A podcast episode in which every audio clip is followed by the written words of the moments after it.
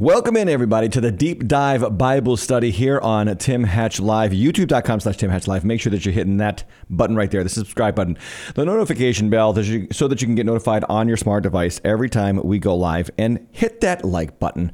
We are in the Kings of Compromise, part 27, and I am so excited to come to you with this content from Second Kings chapters 11 and 12. This is an amazing portion of scripture, and here's why because it's so incredible. The story is incredible. It is so clearly a picture of the cosmic order of the uh, calendar of events on God's cosmic calendar. And it teaches us about what to do in the midst of dark and um, evil times. It's beyond me that more preachers haven't preached these two passages in particular. I'm talking about 2 Kings chapter 11 and 12. Now, full disclosure, this is pre recorded Okay. We didn't do the deep dive last week. We're doing it this week. I'm on vacation, not telling you where that would actually nullify the idea of it being vacation, but I'm hopefully enjoying myself and I'm hoping that you enjoy this content. So let's dig into it the Kings of Compromise.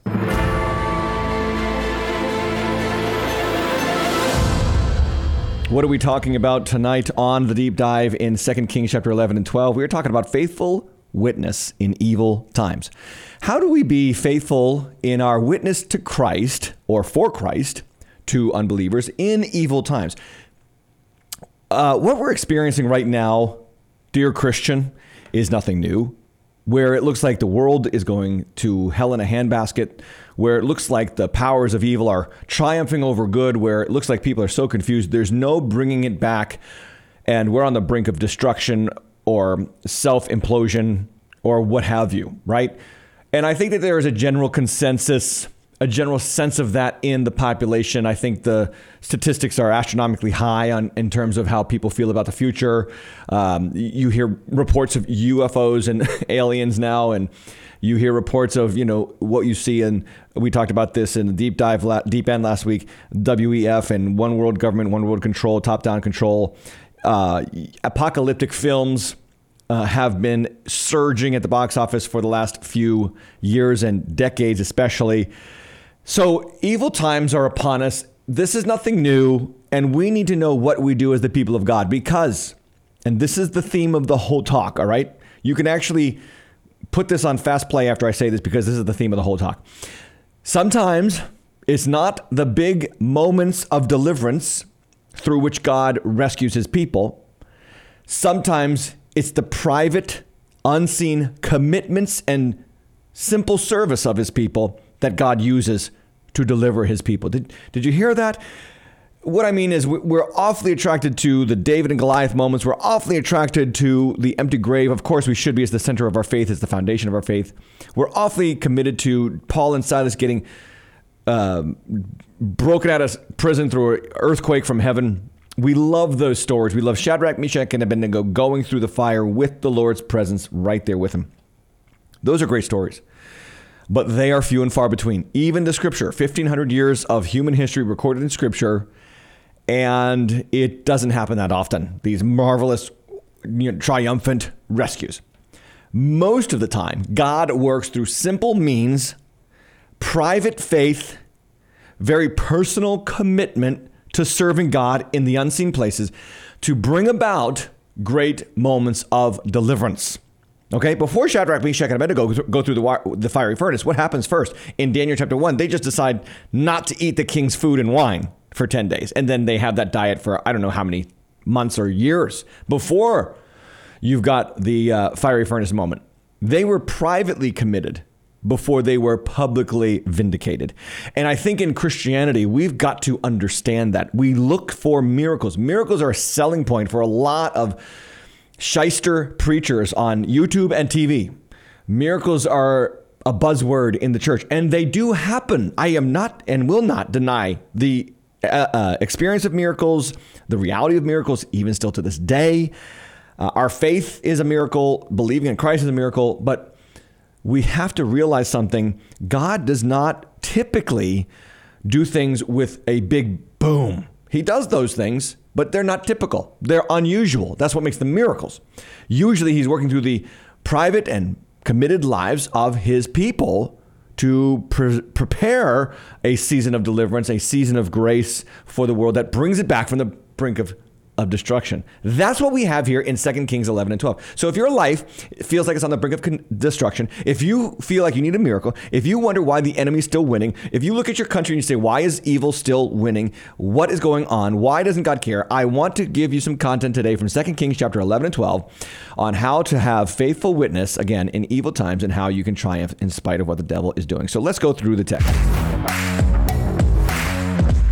All right, sticking, uh, d- starting right from the top of 2 Kings chapter 11, verse 1, it says this Now, when Athaliah, the mother of Ahaziah, saw that her son was dead, she arose and destroyed all the royal family. But Jehosheba, the daughter of King Joram, sister of Ahaziah, took Joash the son of Ahaziah, and stole him away from among the king's sons who were being put to death. And she put him and his nurse in a bedroom.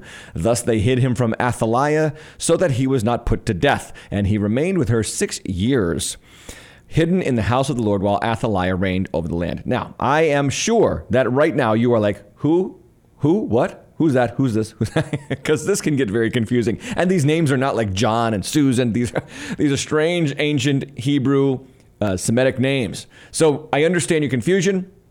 So, to that end, let's talk about a couple of things from last deep dive. Number one, remember that Jehu was raised up, anointed by Elisha to wipe out the uh, house of Ahab and Jezebel, and he is the end of Ahab and Jezebel. Both of them die under his uh, reforms. He, I called him the ter- Terminator. He was the Terminator. And then he also wiped out um, Jehoram. He killed Jehoram, the son of Jehoshaphat, who was married to the daughter of Ahab and Jezebel.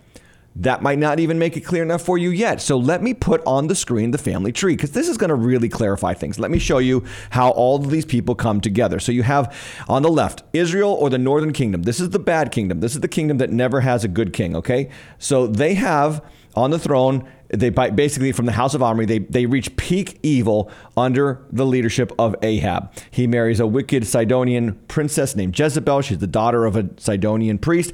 They have a daughter named Athaliah. There is a joint marriage. There is a marriage, a political alliance between their daughter and the son of Jehoshaphat, who is the king of the southern kingdom in Judah. Jehoshaphat has a son named Jehoram. And uh, Jehoram has two wives. This is very common in the ancient world. He has another wife, we don't know her name, but he has a wife through political alliance named Athaliah. Athaliah and Jehoram give birth to Ahaziah. Ahaziah is his son who reigns. His wife's name is Zibiah. And they have a son, Ahaziah and Zibiah have a son. And they have several other sons, but one son remains because the grandma, once she sees Jehu wiping out Jezebel, Ahab, uh, he wipes out Ahaziah. I'm sure he wiped out the wife and, and several other sons and daughters. Like I'll just put all these X's here because that's what happens with Jehu. So once that happens, the the the grandmother now of Joash, okay, she is coming for him. She wants to wipe out, and this is how wicked this woman is. She wants the throne for herself, and she wants to wipe out all the royal family. This is a this is a vile human being. That's what happens when you have vile human beings giving birth to, to people. So there is a hero in the story, okay? The hero of the story is this amazing woman named Jehosheba.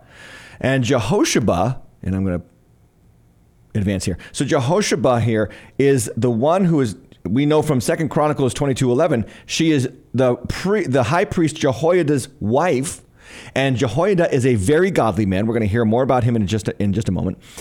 She hides Joash away for six years while Athaliah becomes like the Bible's version of Bloody Mary. She is wiping out everybody. For six years, she is dominating and ruling and reigning.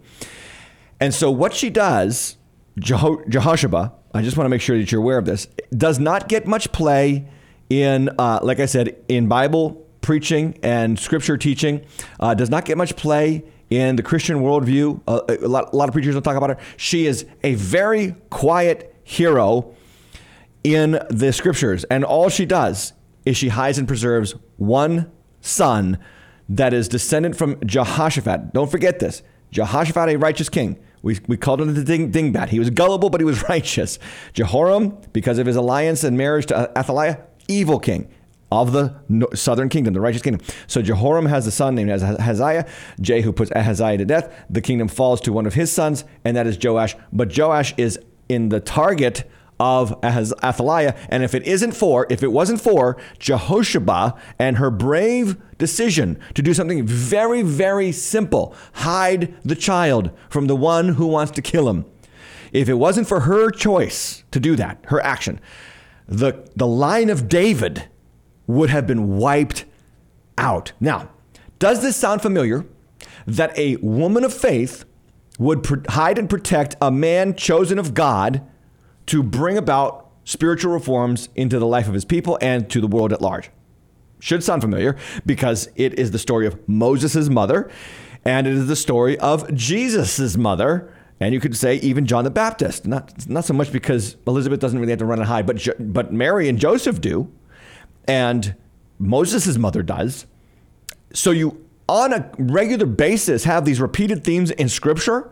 And here we have it even very subtly hidden into these passages, not really hidden, but just not talked about a lot in 2 Kings chapter 11 and 12, of a wonderful, godly woman who saves the day because she hides the righteous child. And the picture of a righteous woman is so important because, and we're going to get to this later, the church is the bride of Christ. We are the female in the relationship. I understand, you know, it's not bi- biological or physical female, it's just the spiritual female.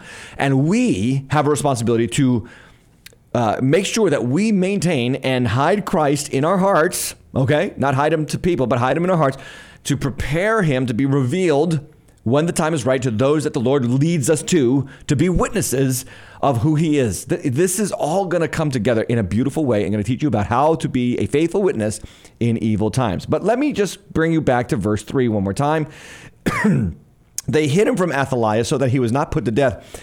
And he remained with her for six years. Now, this is an important number. Six is the number of man. Revelation 13 tells us that. He was hidden in the house of the Lord, so he literally grows up in the temple, while Athaliah, the queen mother, reigned over the land. Now she was so evil. The scripture says, the parallel account in Second Chronicles 24 7 says, For the sons of Athaliah, that wicked woman, had broken into the house of God and had also used all the dedicated things of the house of the Lord for the Baals. So Athaliah is a really wicked queen, just like her mother, Queen Jezebel. She is committed to introducing pagan worship to the house of the Lord. She is substituting the worship of Yahweh with the worship of Baals. Isn't, isn't that insane? And she's using the things in the house of the Lord through her sons, through her wicked sons, to bring Baal worship into Jerusalem, the, the place, the land, the, the, the house that God said would put, he would put his, um, he his name on. So this is all coming together to show you how wicked the times were in which Athaliah reigned. Let's continue on in the scripture because we've got a lot of scripture to go through, and I'm going to go faster from this point forward. I just wanted to build the foundation for where we're going. Verse 4 But in the seventh year, Jehoiada sent and brought the captains. Now, who's Jehoiada? The husband of Jehosheba.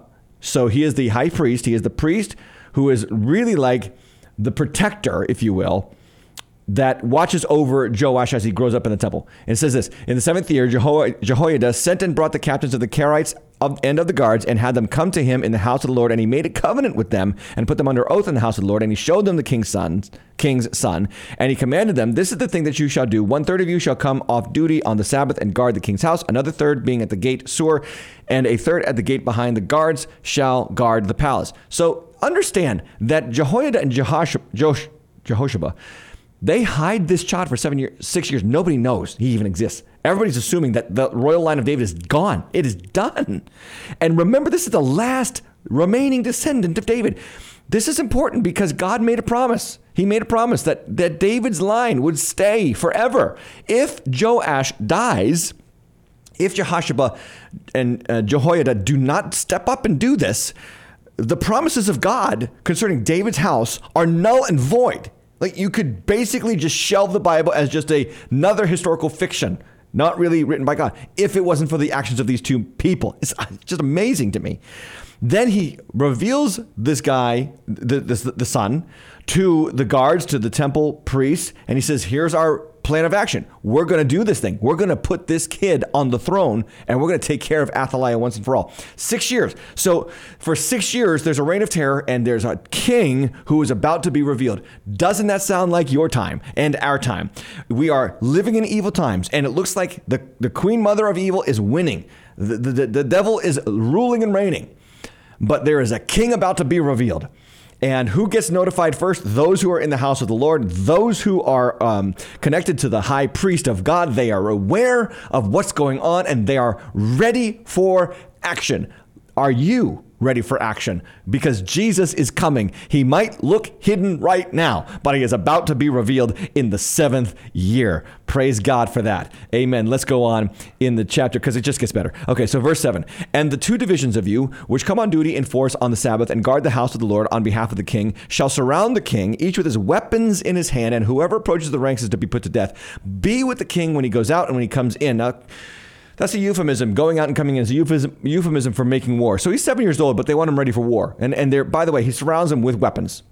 This is a picture of God's king. God's king is a warrior. The scripture talks about this in Exodus that God is a warrior himself. Jesus is a fighter in the spiritual realm. We are to be fight.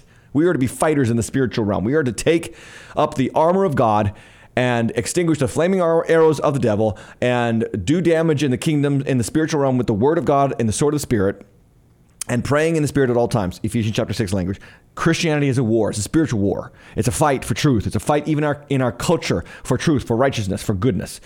So anyway we have that picture here in verses 7 and 8 now let's look at verse 9 it says this the captains did according to all that jehoiada the priest commanded and they each brought his men who were to go off duty on the sabbath with those who were to come on duty on the sabbath and came to jehoiada the priest. So again wickedness is reigning but god's people are active God's people are activated even in the midst of wicked times. My question to you, and this is, we're getting right into tapping the truth before we even get into the tapping the truth, but I got to say it now because I'm thinking about it. Are you activated in the midst of wicked times to prepare the way of the Lord? What do I mean by that? Are you praying up? Are you seeking God? Are you involved in church? Are you involved in the movement of Jesus? Do you have a ministry uh, that you recognize God has given you, whether it be just witnessing to your neighbor, sharing your faith with people in your family, uh, loving people in genuine uh, acts of service? Maybe you serve at a, a hospital, at a halfway house, at a uh, I don't know, a food pantry, whatever. Are you activated? For the kingdom's purposes in the war that we are in? Are you praying with church family? Are you seeking God? Are you fasting? These are things that we need to do to stay active as we await the dawning of the king who is to come. So, verse 10, it says this And the priest gave to the captains the spears, the shields that had been King David's. Oh, my friends, Please don't miss this little notation. The priest, the high priest, gave to the people who were activated the shields and the spears that had been King David's. King, da- King David was an expert warrior, an expert fighter, and they get his weapons. Do you know what that means for us as Christians? We have the weapons of the Lord. You know that breastplate of righteousness that we have? You know what that is? That's the Lord's breastplate because Isaiah talks about it. He has a breastplate of righteousness and he gives it to us in Ephesians chapter 6. Uh, we have the sword of the Spirit. That is, his, that is his word. We have the shield of faith. That is a gift faith from God given to us by Jesus Christ. Uh, we have the gospel of peace shot on our feet. Okay, we have the belt, of truth. It's all his truth. We have the helmet of salvation. It is his salvation, not ours. We have the weapons that God has given us. And what does Paul say in 2 Corinthians uh, 10? He says, Our weapons are mighty through God. Our weapons are mighty through God. We, we can take captive every thought and, and make it obedient to Christ. We can tear down the devil's kingdom. We can win the, the battle for our family. We can fight with victory in the spiritual realm because we know that greater is He that is in us than He that is in the world. Remind yourself of that, friend, because you do have weapons. They are your true and better King David's weapons. They are the weapons of war that cast out the devil from your life. Okay? I told you the story is good. It is so good, and I don't understand why not more why people why, why preachers don't preach this passage more. Verse 11. And the guards stood, every man with his weapons in his hands, from the south side of the house to the north side of the house, and around the altar in the house of the behalf of the king. Then the king brought out the king's son and put a crown on him and gave him the testimony. And they proclaimed him king and anointed him, and they clapped their hands and said, "Long live the king." Now look at what happens here.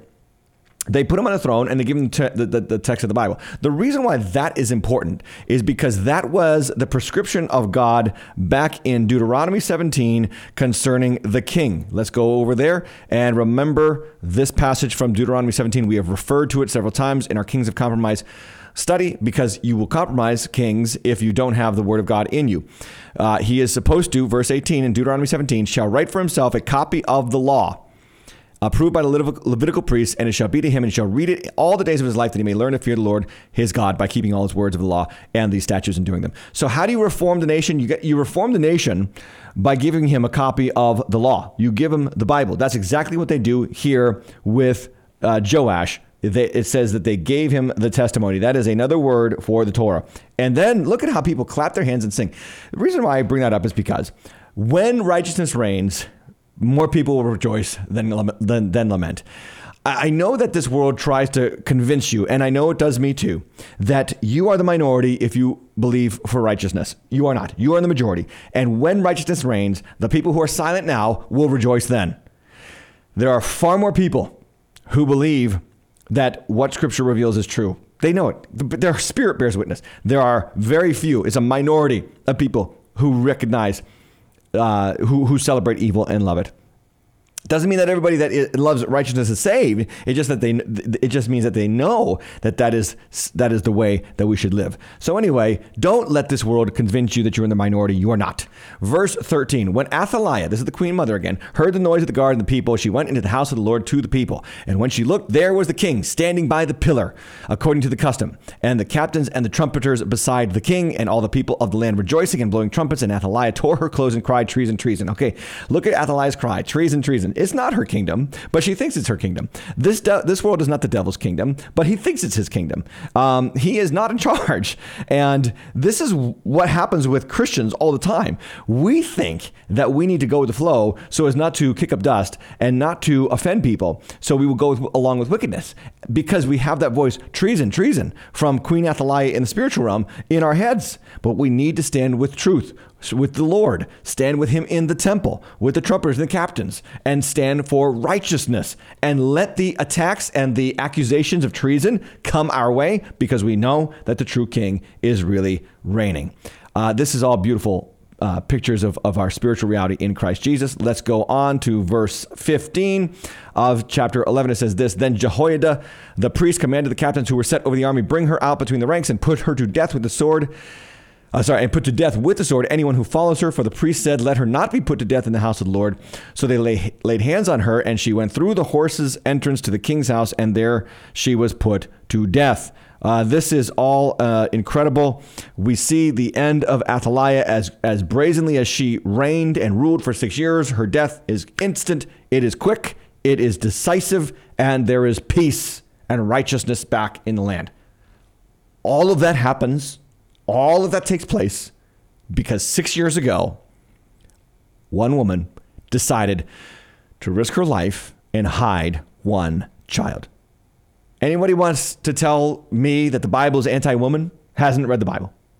This is a heroic woman, Jehosheba, and her husband, Jehoiada, working together to, to uh, keep and hide the, the, the, the chosen king for the right time in which he will bring salvation to the nation. What a picture of who we are as the bride of Christ today. Oh, friends, this should stir your heart. It should encourage your calling in Christ Jesus. Chapter, I'm sorry, verse 17. And Jehoiada made a covenant. Okay, covenant time. This is important. Whenever Bible says covenant, uh, pay attention. So he made a covenant between who? He made a covenant between the Lord and the king and the people. Three people are involved the Lord, the king, the people that they should be the Lord's people, and also between the king and the people. Then all the people of the land went to the house of Baal and tore it down, his altars, his image. They broke in pieces, and they killed Mattan, the priest of Baal, before the altars, and the priest postman uh, posted watchmen over the house of the Lord. So there is great revival. There is great restoration of uh, spiritual life to the community. But there is a covenant made, and I cannot stress this enough because it is a picture for you and I of how we have to treat the Lord's chosen instruments and how we have to treat the Lord and how we have to treat each other. he makes a covenant between the Lord and the king and the people that they, the people, should be the Lord's people. This is a very important passage. It means that the people must understand that um, they're the Lord's, they are not the king's. Okay? We belong to the Lord, we do not belong to our pastors.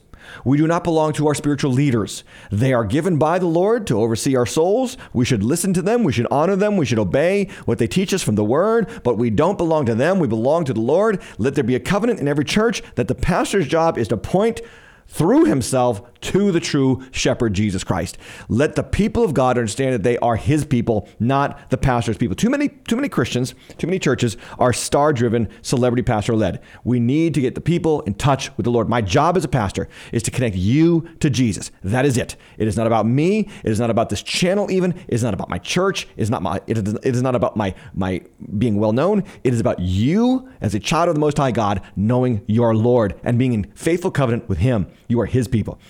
By the way, the king is also the Lord's people. He is also part of his possession. And, and that is an important contextual uh, insight there in the text. Uh, then you see the, the revival. They break down, they tear down the, the house of Baal.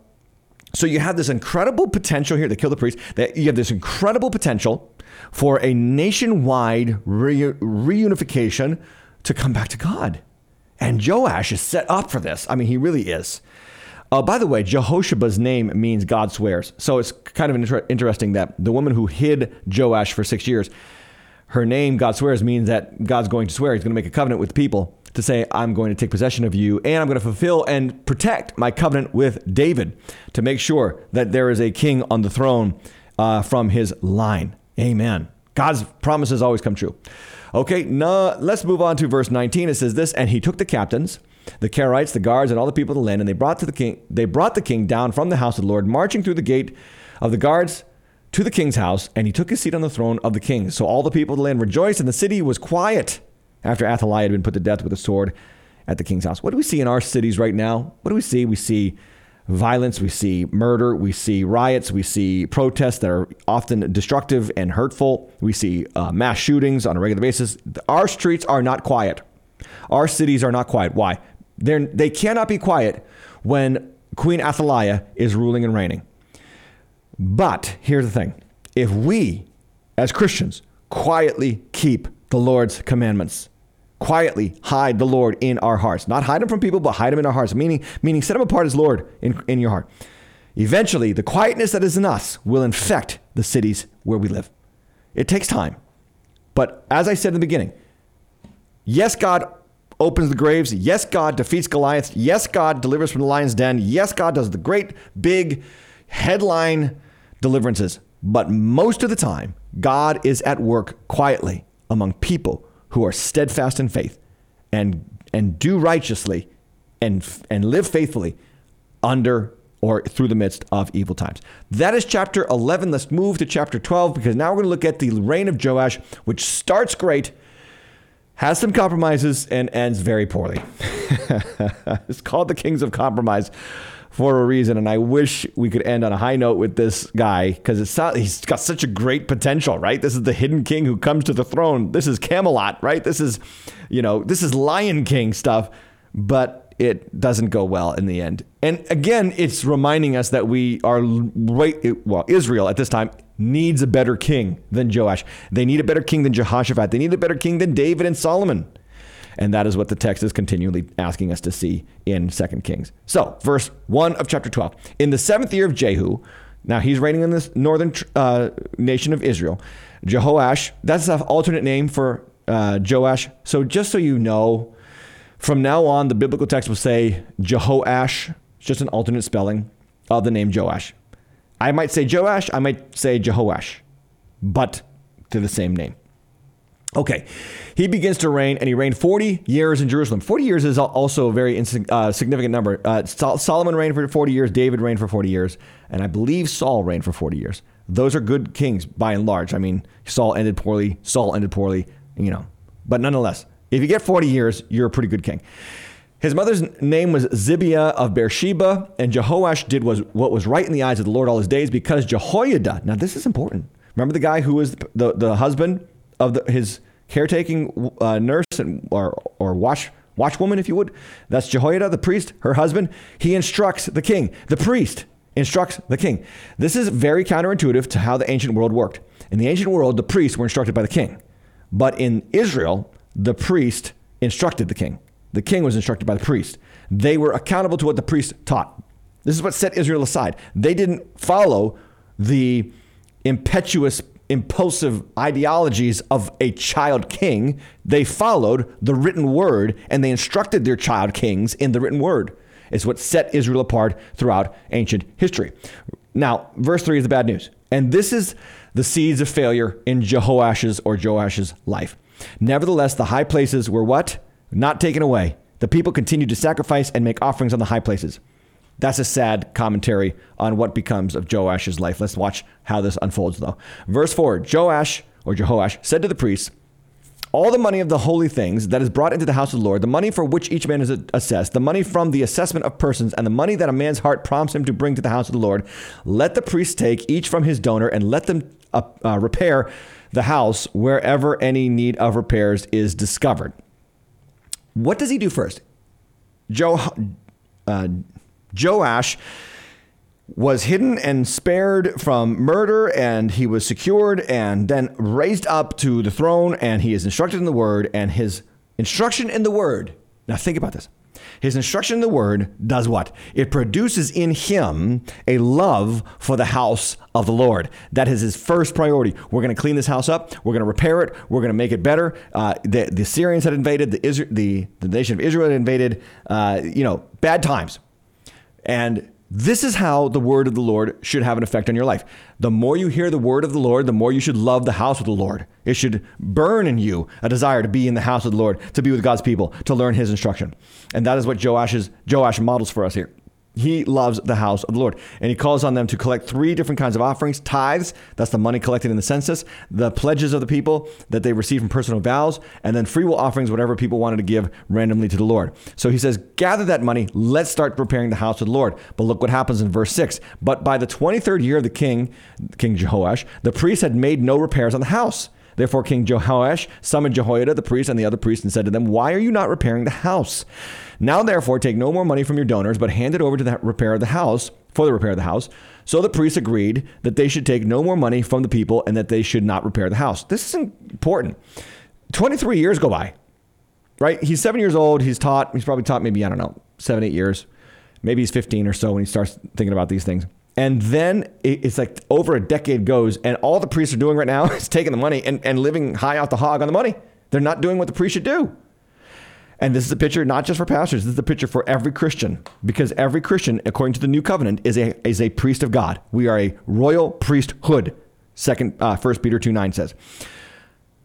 Are you taking the money that God gives you and only spending it on yourself? Or are you taking the money that God gives you and bringing it to the house of the Lord that the house of the Lord might be beautiful? Whether that be in works of service or in tithes and offerings, free will offerings, uh, making sure that God comes first financially in your life is a requirement if you're going to be a priest in the house of the Lord.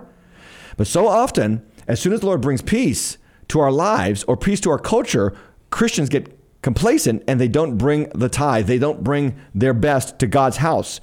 They, they let God's house live in disrepair. They let the church look ugly. This is why the church looks ugly in many communities. It's the, it's the most broken down building in the town because people don't care for the house of the Lord. They're complacent. Well, Jehoash calls him to account and says, No more. Don't just spend on yourself. Not anymore. You're going to bring that money to the house of, the God, of God that we might repair the temple. Verse 9 Then Jehoiada the priest took a chest and bored a hole in the lid of it and set it beside the altar on the right side as one entered the house of the Lord. Now that's the altar of sacrifice. So here's the picture you sacrifice your animal, you sacrifice your bull, your oxen, your camel. And then right there to the right, you see there's a hole where you're supposed to drop some money in because that sacrifice has to be paid for. That sacrifice costs. To, to, to, be able to make that sacrifice costs money. A lot of people don't get this about the church. The church, if you want the building, it's going to cost money. If you want to have a church, it's going to cost money.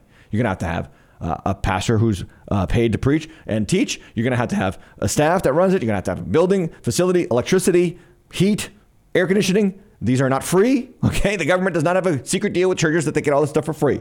Churches have to pay for that. Now, you have a choice. You can say, well, I don't really think that the church needs to have a building. Okay. Well, then we're meeting at your house. We're meeting at your house on Sunday, every Sunday, uh, until further notice, right? No. It's good for a community of people to fund a church building so that they can have a place to worship on Sunday. And then that, can, that place can be a place to welcome new people, to preach the gospel, to see people get saved. When you bring your tithes and offerings to the house of the Lord, that's what you're paying for. You're paying to make that happen in your community. And uh, this is what Jehoiada decides to do. He's like, remember that it costs somebody money to make sure that you have an opportunity to receive the sacrifice for the forgiveness of your sins. Now, that doesn't mean that our tithes pay for God's sacrifice. No. Our tithes pay so that somebody else can hear of the final sacrifice that Jesus made on the cross. That's the picture here that we have here in, in verse 9. So it says this, and the priest guarded it, who, I'm sorry, and the priest who guarded the threshold put it put in it all the money that was brought into the house of the Lord. And whenever they saw that there was much money in the chest, the king's secretary and the high priest came up and they begged, bagged, sorry, they bagged and counted the money that was found in the house of the Lord. Verse 11 Then they would give the money that was weighed out into the hands of the workmen who had oversight over the house of the Lord, and they put and they paid it out of the carpenters and the builders who worked on the house of the Lord and to the masons and the stonecutters, as well as to buy timber and quarried stone for making repairs on the house of the Lord, and for any outlay for the repairs of the house. But there were not made for the house of the Lord basins of silver, snuffers, bowls, trumpets, or any vessels of gold or of silver from the money that was brought into the temple or into the house of the Lord. For that was given to the workmen who were repairing the house of the Lord with it. Okay, so the picture here that we see is they kind of itemize, don't they? They itemize all the things that need to be paid for. And sometimes we don't get this. But as Christians, we need to realize that it costs money to have a church. It costs money to make worship happen. So timber, uh, stone, masons, stone cutters, these things need to be paid for. Uh, they didn't have enough money, it looks like, to do what Solomon did. Remember, Solomon made every instrument of gold. Well, you can say that that was opulence. Maybe that was their belief too. That's too that's too opulent. We're not going to do that. We're going to have humble vessels in the house of the Lord. Maybe they learned a lesson from Solomon's opulence and say we're going to go low, low. We're going to going to go low end. We're going to go to Walmart. We're not going to go to Bed Bath and Beyond. that's what we're doing here. I don't know. Maybe that's the case. Whatever the case, it's just an itemized list that it costs money to make worship happen in your local community. Verse 15. And they did not ask for an accounting from the men into whose hand they delivered the money to pay out to the workmen, for they dealt honestly. That's what the church needs. Too often the church is careless with the money that comes in. In my church, personally, Anybody can look at the books at any time. They are wide open all the time. We have a third party audit every single year. Um, we have to make sure that we are above board. I personally do not have access to accounts. I personally do not have uh, uh, debit cards to the uh, to the checking account. I personally make sure that I am out of that as the lead pastor of my church. Everything else is dual control, two people on every situation. I used to work for the bank, so I understand the term dual control. Two people are signing off on everything that happens with the money in the church. I don't want that to be my role. I do not want that access or that temptation. And the other thing is that we have to remember is uh, every hand, uh, every heart of man can get swayed by money. So I'm out of that. And, and I think that churches need to do a far better job of being careful with the money that the people bring to the house of the Lord. Verse 16, it says this The money from the guilt offerings and the money from the sin offerings was not brought into the house of the Lord, it belonged to the priest. Moving on, verse 17. At that time, Hazael, king of Syria, went up and fought against Gath and took it. Now, Hazael, again, that is the guy that was raised up by Elisha to put to the sword anybody that Jehu didn't kill or that uh, Elisha didn't kill. It says this So when Hazael set his face to go up against Jerusalem, Jehoash, king of Judah, took all the sacred gifts that Jehoshaphat and Jehoram and Ahaziah, his fathers, the king of Judah, had dedicated, and his own sacred gifts, and all the gold that was found in the treasuries of the house of the Lord and of the king's house, and sent these to Hazael, king of Syria. Then Hazael went away from Jerusalem. This is a sad moment. What do you see? You see that the very king that had rebuilt a temple and dedicated all the utensils and gifts to the house of the Lord for years, in one day, packs it up and ships it off to an enemy for protection. What a sad account of the end of Joash's reign, and it gets even sadder. Look at verse 19. Now, the rest of the acts of Joash and all that he did, are they not written in that book of the Chronicles of the Kings of Judah?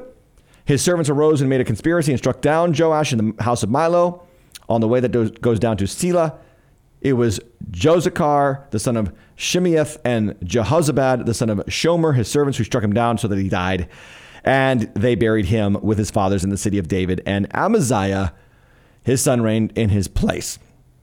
That's the end of his reign. It ends poorly. And uh, it is so sad. And, and I want to do something to make sure you get a clear view of what goes on here with this compromising king. Uh, and so we're going to go to the Second Chronicles account of Joash's end.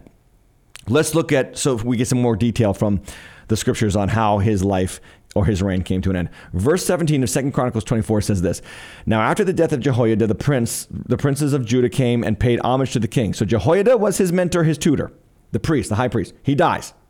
And the princes of Judah, his sons, come and pay homage to the king. Then the king listened to them. This is the kids. The, the, the king listens to the kids, not to the priest. There's always a problem when God's people listen to the kids and not to the priest, not to the pastor. So many God's people, they listen to their kids, they don't listen to the pastor. Oh, I can go on about that. Anyway, and they abandoned the house of the Lord, the God of their fathers, and served the Asherim and the idols, and wrath came upon Judah and Jerusalem for this guilt of theirs. Yet he sent prophets among them to bring them back to the Lord. These testified against them, but they would pay no attention. Um, remember that these uh, go all the way back to the beginning of his reign, Jehoash. He did what was right in the eyes of the Lord, and here was the here was the seeds of his fall, downfall. I already mentioned. The high places were not taken away. This is verse 2 of chapter 12. The people continued to sacrifice and make offerings in the high places. Do you know what this means? This means that you have a king in Jehoash who was a church building Christian. Okay, I know it was a Jew, Jew and all that stuff, but I'm going to make a modern equivalence. A church building Christian is somebody who loves the church, loves the worship in the church, loves the preaching in the church, loves everything about the church, serves in the church, gets involved in the church. But when service is over and when they are outside of the church, they live like the world. They do not let their faith in the church affect their life outside of the church. And this is what happens. Eventually, eventually you raise up sons, you have children who lead your heart astray. And that's what we have here in Second Chronicles chapter 24. Let's look at how it goes down. It says this Then the Spirit of God uh, clothed Zechariah, the son of Jehoiada, the priest, and he stood above the people and said to them, Thus says God, why do you break the commandments of the Lord so that you cannot prosper? Because you've forsaken the Lord, he has forsaken you. But they conspired against him, and by command of the king, they stoned him with stones in the court of the house of the Lord. Thus Joash the king did not remember the kindness that Jehoiada, Zechariah's father, had shown him, but killed his son. And when he was dying, he said, May the Lord see and avenge. So the, he has got a witness here that, um, that he is going to be judged. And what goes on he rejects the guy who is going to warn him of his downfall. Verse 24. And this is the account of the war that happens as a result of his disobedience with Syria. Though the army of the Syrians had come with few men, the Lord delivered into their hand a very great army because Judah had forsaken the Lord, the God of their fathers. Thus they executed judgment on Joash. When they departed from him, leaving him severely wounded, his servants conspired against him because of the blood of the son of Jehoiada the priest, and killed him on his bed. So he died, and they buried him in the city of David, and did not bury him in the tombs of the kings. Uh, this is really just a sad account of a terrible end to a righteous, well, formerly righteous king. But a repeated reminder here that at this time, at least, the, the nation of Israel needs a true king, and that true king will be Christ. And that's what the King of Compromise study is all about. These kings cannot save. You might have a Jehoiada, um, a Joash in your life, a Jehoshaphat in your life, a Solomon in your life, a David in your life, but they are not Jesus. And you've got to put your eyes on Jesus and not on the people or the powerful things of this world or even in the church. And so that is the text. Let's tap into truth. Okay, let's talk about what's going on. This is the big talk. This is the big theme of this talk, which is sometimes it's not the big moments in public that preserve God's people. Sometimes it's the unseen commitments and dutiful service to the Lord that does it. Um, yeah, that's what I was saying. We're not talking about uh, tombs opened and jails broken open and all those kind of things. We're just talking about private, unseen commitment. Wickedness seems to reign in America right now. Due diligence in your private faith, in your public witness in your faithfulness in the private moments, in the regular unseen moments. I'm not saying be private in your faith. I'm saying just be steadfast where you are in the uh, you know largely unseen area of the world that you live in. Now, the th- other thing that I want to bring out here is this that yes, the kingdom of God has at times seemed to be on the verge of oblivion. Remember the promise to David was your house and your kingdom shall be made sure forever. This is 2 Samuel 7 16. Your throne shall be established forever. Were it not for the bravery of Jehoshaphat and Jehoiada and the priests who gave themselves to the defense of this king, the promise of God would have been null and void. But the private activity of these two people preserved the kingdom. It just reminds us that God's promises are trustworthy. What he promised David, even when it was down to one final descendant, what he promised David was brought to pass. And uh, just bring you here to 2 Kings chapter 8, 18. Uh, this is just going back a couple chapters when Jehoram, king of Judah, walked in the ways of the kings of Israel as Ahab had done. It was even then, as the, the king of Judah was doing evil. Yet the Lord, verse 19, was not willing to destroy Judah for the sake of David his servant, since he promised to give him a lamp and to him and to his sons forever. God's promises are trustworthy. Uh, Philip Graham Ryken writes a powerful commentary on this text. He says, The salvation of the world seemed to hang by the slenderest of threads, and yet that thread was part of the unbreakable cord of God's promise. This is how it works. Now, let me give you some personal, some personal truth here. Number one, we understand that Christ is the king. Number two, he is protected or was protected from evil, violent evil as a child. Number three, he was hidden for a time in Nazareth for 30 years. He was revealed at the right time. He preached for three years. He died on the cross and his enemies will be destroyed one day. He will be revealed as king. And when he is revealed, joy is coming for all of his people, just as it happened when Joash was hid for six years. So too, we live in the time between Christ's resurrection and Christ's return, and there will be joy, but it will oftentimes look like evil is winning and dominating, but that is not the case. Okay? Uh, now, in your own personal life, Jesus is the rightful king. He's got to be king in here. And yes, people will reject or ignore him in your life. But it is your job to preserve the message of Jesus in your life and in your witness so that he can be revealed. So that he can be revealed at the proper time through you. Amen. Last thing I want to share with you, tapping into truth, is simply this you cannot love the Lord and not love his house. Right? That's what chapter 12 was about. Joash receives instruction in the word of the Lord, and he loves the house and he repairs it. The house of the Lord is the church. The church are the people, yes, but the people need a place to gather. You've got to love the church.